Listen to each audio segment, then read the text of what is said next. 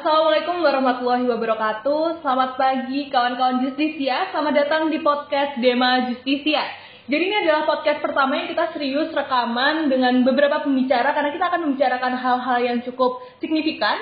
Pertama-tama kenalin aku Aisyah dari Departemen Pengabdian Masyarakat. Di sini kita punya Audrey, perwakilan dari International Undergraduate Program. Jadi dia akan membicarakan tentang apa sih atau gimana sih jadi mahasiswa IUP. Dan di sebelah Audrey ada ada Dea. Dea ini bakal membicarakan dua hal. Satu mengenai advokasi yang ada di Fakultas Hukum dan juga tentang hidup dia sebagai mahasiswa reguler. Gitu. Oke, jadi kita seperti yang sudah gua seperti yang udah aku omongin sebelumnya, kita bakal membicarakan tentang kehidupan mahasiswa both IUP dan juga reguler. Terus kita bakal membicarakan tentang advokasi Fakultas Hukum Terus kita bakal ada Kak Yasmin by phone, kita akan ngomongin tentang gimana sih tips and trick jadi anak cum laude tapi juga aktif di organisasi. Terus kita juga bakal ada tamu istimewa tapi masih rahasia yang akan membicarakan tentang kompetisi yang bisa dikerjakan oleh anak-anak Fakultas Hukum. Oke, selamat datang, selamat pagi uh, Dea, selamat pagi apa kabar? Halo, baik Aisyah. Oke, Audrey gimana kabarnya? Luar biasa Aisyah. Oke, jadi uh, kita bakal ngomongin tentang jadi mahasiswa Fakultas Hukum ya. Sebelumnya um, Audrey sendiri dari IUP apa pertimbangannya masuk IUP? Kalau aku dulu tuh tertarik banget sama isu-isu internasional, tapi terkait juga sama pidana. Nah, menurut aku tuh IUP adalah tempat yang paling tepat buat aku di mana tahu dunia internasional itu gimana dan aplikasi hukumnya di Indonesia itu seperti apa. Gitu Aisyah. Audrey sendiri sekarang udah semester berapa nih? Aku sekarang semester 5. Semester 5 ya. Kalau dia, dia secara sadar memang memilih reguler atau ada pertimbangan lain sehingga tidak menjadi anak IUP? Kalau aku sih emang waktu itu masuknya jalur SBMPTN, jadi emang sengaja nyari reguler di FOGM. Gitu sih. Uh, dia semester berapa sekarang? Aku semester 5. Semester 5 juga. Berarti ini udah mulai konsentrasi ya kalau reguler ya? Sekali. Kalau IUP belum mulai belum mulai konsentrasi ya semester 5? Iya, kebetulan kalau IUP dipaketkan untuk konsentrasi di semester 6. Oke, pertanyaan pertama nih yang paling uh, perlu dijawab adalah sebenarnya apa sih perbedaan paling signifikan dari IUP sama reguler dalam maksud dan konteks mata kuliahnya mungkin apa sih yang berbeda dari mata kuliah anak reguler dan IUP? Mungkin Audrey bisa jawab duluan? Kalau sepengalamanku ya selama 5 semester di Fakultas Hukum sebenarnya eh, nggak uh, begitu banyak ya perbedaannya dosennya juga ada yang sama. Yang paling beda itu bahasa pengantar di kelas. Uh, of course kalau Ayu itu pakai bahasa Inggris. Terus mungkin di bahan-bahan bacaan ya Aisyah, dia uh, jurnalnya itu banyak jurnal-jurnal internasional karena kita ujian dan maupun penugasan tuh uh, pakai bahasa Inggris semua dan ya mata kuliahnya juga pakai bahasa Inggris. Terus kalau mata kuliah ada beberapa yang beda, misalnya kalau di Fakultas Hukum tuh semester 4 kita dapat natural resources law yang di mana itu di regular semacam hukum agraria. Tapi kalau di natural resources law itu sendiri membahas nggak cuma agraria tapi ada semacam pertambangan kelautan dan sebagainya. Terus kalau di semester 1 kita dapat mata kuliah namanya accounting for lawyers. Jadi kita diajarin gimana cara membaca dokumen-dokumen keuangan perusahaan dan gimana cara kita menghitung misalnya pemasukan, pengeluaran yang mungkin akan penting bagi bagian legal dari perusahaan sendiri. Terus ada semester 2 nanti dapat mata kuliah namanya research methodology. Jadi itu dikasih tahu cara gimana e, melakukan riset hukum buat nanti penulisan skripsi. Demikian Aisyah. Kalau dari reguler gimana deh? Uh, Sebenarnya yang dibilang sama Audrey tadi itu uh, beberapa matkul yang kita dari reguler, reguler juga melihat bahwa itu yang berbeda. Jadi uh, metodologi penelitian kalau di reguler itu baru bisa diambil semester 5 Kemudian hukum agraria reguler lebih dulu mendapat di semester 3 eh, dan reguler tidak mendapat mata kuliah yang berhubungan dengan hitung-hitungan accounting seperti itu. Jadi lebih menarik sebenarnya kalau anak-anak ke fakultas hukum bilangnya nggak mau uh, belajar matematika jangan masuk IUP guys. Jadi masuk aja ke reguler gitu ya. Sebenarnya dia mau ngomong kayak gitu. Oke, okay, um, tapi aku dengar di semester 1 kita juga ada mata kuliah ethics ya, etika profesional ya. Iya. Nah, aku dengar-dengar dari dosen bahwa memang benar ada beberapa profesion uh, profesi yang dibahas di IUP tapi tidak dibahas uh, di reguler. Salah satu pertimbangannya adalah mungkin latar belakang dari mayoritas anak IUP yang juga berbeda dengan anak reguler dan juga kemampuan untuk uh, perceiving job field yang ada di anak IUP itu uh, berbeda dengan anak reguler. Tapi apakah itu jadi perbedaan signifikan antara anak IUP dengan reguler? Mungkin uh, Dea bisa jawab? Uh, kalau masalah sikap mental, etika dan profesi itu mungkin bukan suatu perbedaan yang signifikan ya karena kita juga anak IUP dan reguler tidak mengkotak-kotakan diri jadi meskipun di kelas materi berbeda kita bisa sharing di kantin, di sekre, di mana pun kita ketemu bisa sharing tentang materi itu. Oh, ada pendapat nggak tentang itu? Aku juga setuju sih sama dia. Soalnya kayak itu tinggal kita tentuin fokus kita bakal ke mana ke depannya. Tapi terkait lebih dari itu sebenarnya ya belajar tuh tetap bareng juga kita mau IUP atau reguler tetap sharing. Oke, okay. nah tadi Audrey sempat bilang kalau misalkan dosen di IUP pun sebenarnya ada beberapa yang sama dengan reguler ya. Iya betul. Tapi mungkin uh, dari Audrey pun juga dari Dea ada tips and trick nggak? Mungkin dosen-dosen pengampu yang lebih yang sesuai dari buat buat anak milenial tuh kayak gimana sih gitu? Mungkin Audrey bisa jawab? Kalau aku sendiri karena dari IUP dan kebetulan IUP itu dibagi dari awal ya kelasnya. Jadi sejak semester 1 sampai semester 5 ini aku di kelas yang sama terus yaitu B. Dan menurut aku dosen-dosen di kelas B itu seru-seru uh, nggak nggak satu arah dua arah banget dan tugas-tugasnya itu uh, bisa dibilang sesuai sama bobot yang kita yang diajarin di kelas. Jadi menurut aku dosen yang istilahnya ideal ya buat umur kita tuh yang selalu update sama berita-berita terbaru, terlebih berita-berita hukum, karena itu akan lebih gampang buat kita aplikasiin di uh, tugas-tugas uh, kita. Dan yang interaktif, itu harus banget sih menurut aku. Oke, kalau dia ada tips and trick nih, milih dosen? Kalau reguler itu kan kelasnya banyak banget. Satu mata kuliah itu bisa sampai 7 kelas, 8 kelas, dan itu biasanya ada satu atau dua kelas favorit yang pasti direbutin setiap KRS-an. Nah, uh, tips and trick untuk dapat dosen yang baik gimana sih? Kalau itu tergantung orangnya karena ada orang yang suka dengan dosen yang sering bertanya dan ada juga orang yang suka dengan dosen yang nggak pernah nanya ke mahasiswa. Jadi itu masing-masing orang beda-beda. Oke, jadi sebenarnya tapi kuncinya adalah kita partisipatif banget ya sama uh, proses pembelajaran di kelas ya, karena kan itu tergantung kita lagi udah mahasiswa uh, udah nggak bisa lagi lah didikte sama guru. It's not based on the teacher, it's based on us gitu apalagi IUP yang nggak bisa milih dosen karena kita udah dipaketin dari awal jadi oh. apa pun itu ya enjoy enjoy aja sih sebenarnya tapi beruntungnya aku kelas B ya dosen-dosenku seru-seru sih Oke, ini mungkin terakhir ya. Ini ada pertanyaan agak rese. Bukan pertanyaan sih, mungkin ada orang-orang yang cukup rese nanya kayak sebenarnya lebih anak mana sih jadi anak IUP atau jadi anak reguler sih? Mungkin ada pendapat dari Dea Uh, kalau lebih enak jadi anak IUP atau reguler karena aku tidak pernah merasakan jadi anak IUP.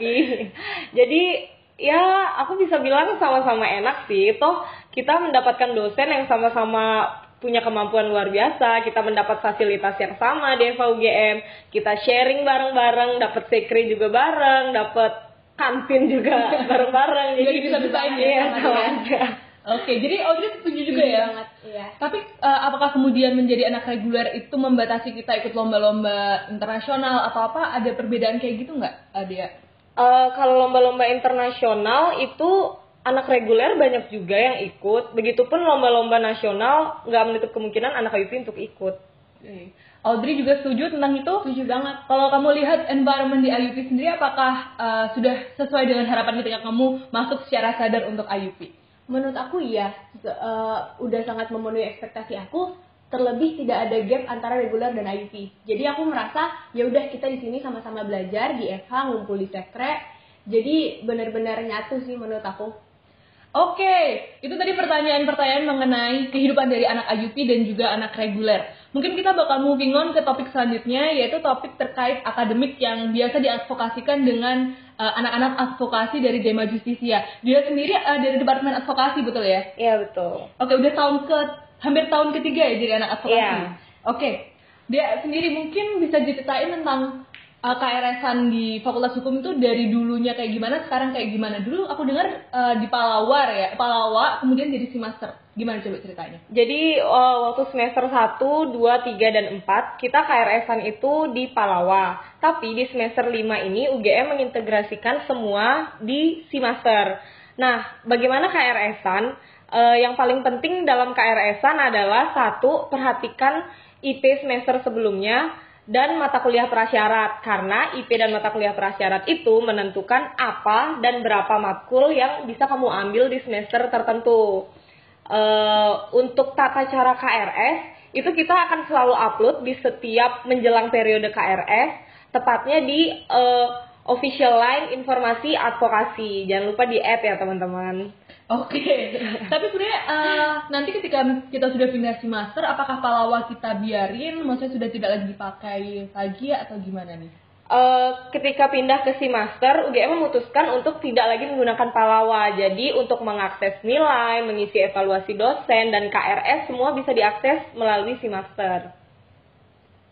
Oke, okay, si master ini uh, websitenya apa nih? Bisa tolong dikasih tahu nggak ke teman-teman? Uh, kalau websitenya bisa diakses di simaster.ugm.ac.id dan aplikasi Simaster UGM. Langsung download aja di HP masing-masing ya, di Play Store, oke, okay. di App Store. Mm -hmm, kalau Audrey sendiri pernah ada cerita nggak menarik tentang Simaster atau Palawars ini? Nah, sebagai anak IUP? Sebagai anak IUP, mungkin ini salah satu perbedaan antara anak IUP reguler.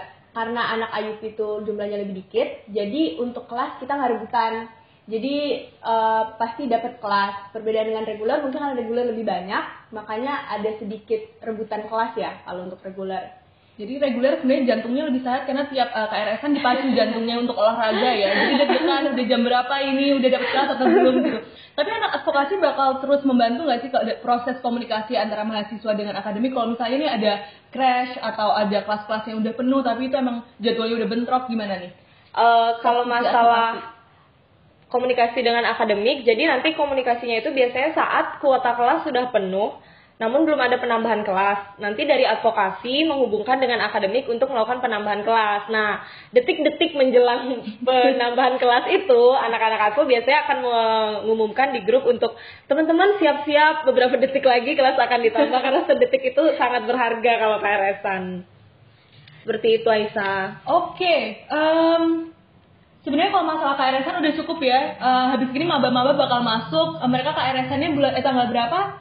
Uh, tanggal 7 sampai dengan 9 Agustus. Oke, okay. mendingan kalau misalkan masih semester 1 anak-anaknya uh, ini aja ya fokus ke jam-jam yang menarik ya karena kan belum dapat uh, insight tentang dosen-dosen yang ngeri atau gimana dan lain sebagainya gitu ya, Dea ya? Iya, betul.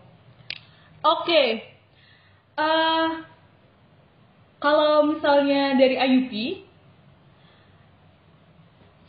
uh, matkul matkul matkul apa sih yang bisa di drop di IUP kalau misalnya uh, IP ini enggak IPS ya biasanya IPS itu iya. mencukupi gitu ada trips enggak uh, ada trips kan ada tips enggak Audrey nah uh, menurut aku tuh yang penting jangan ngedrop matkul yang punya mata kuliah turunannya oh, okay. misalnya semester 2 ke 3 IP kamu nggak cukup untuk uh, mengambil full, uh, full SKS. Hmm. Nah itu jangan di drop hukum dagang karena hukum dagang tuh punya turunan banyak kayak international economic law, international business transaction, tax law. Nanti semester dua semester depan lagi kamu nggak bakal bisa ngambil tiga ini. Hmm. Maka dari itu diperhatikan baik-baik kalau mau menentuin mata kuliah apa aja yang bakal di drop.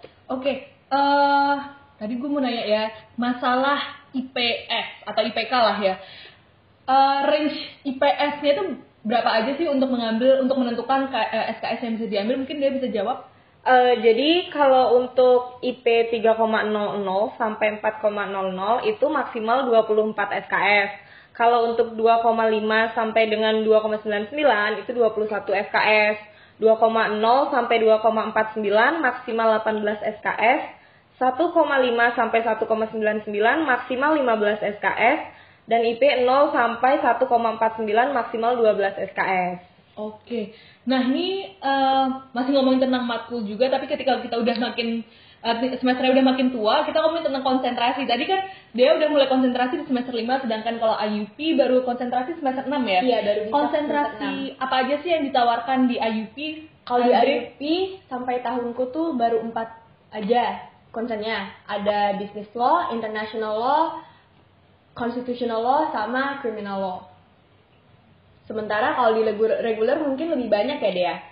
Iya betul. Kalau di reguler sih ada 13 matkul konsentrasi. itu dari Departemen Perdata eh, dibagi jadi perdata, acara perdata, ketenaga kerjaan, kemudian ada pidana, dagang, agraria, lingkungan, pajak, em, ketenaga kerjaan. Oh tadi udah ya, udah disebut ya? Oh, Nggak iya. apa-apa, jangan grogi Oh. deh. Eh, itu bisa dicek di OA Iya. advokasi deh. Benar benar benar. Jadi itu semuanya udah lengkap ada di OA Advokasi. Kalau misalnya teman-teman kepo-kepo mau milih konsen dari semester 1 boleh banget. langsung aja kita invite eh invite kita make friends apa sih sebutannya sekarang kalau di lain itu add aja ya kita add aja OA advokasi dari Dema Justisia selain itu kalau misalkan mau ada info-info info, eh, advokasi lainnya bisa cari di mana ya kita Eh, mungkin info, info yang penting lagi itu terkait surat izin. Jadi kalau misalkan teman-teman sakit atau ikut lomba atau ada halangan sehingga nggak bisa masuk kelas, gimana sih cara bikin surat izin? Itu bisa cek cek di advokasi Dema Justisia. advokasi ya Betul Sangat- sekali. sangat unyu ya jadi eh, eh, kemarin kan kita juga sebelum KRS-an ada masa registrasi gitu-gitu itu waktunya sama terus atau akan berubah tiap semester Em, masa registrasi itu biasanya satu bulan sebelum masa KRS-an. Jadi itu tergantung kalender akademik dari UGM sendiri, Aisyah. Oke. Eh, Audrey juga sama ya registrasinya masanya sama ya. sama.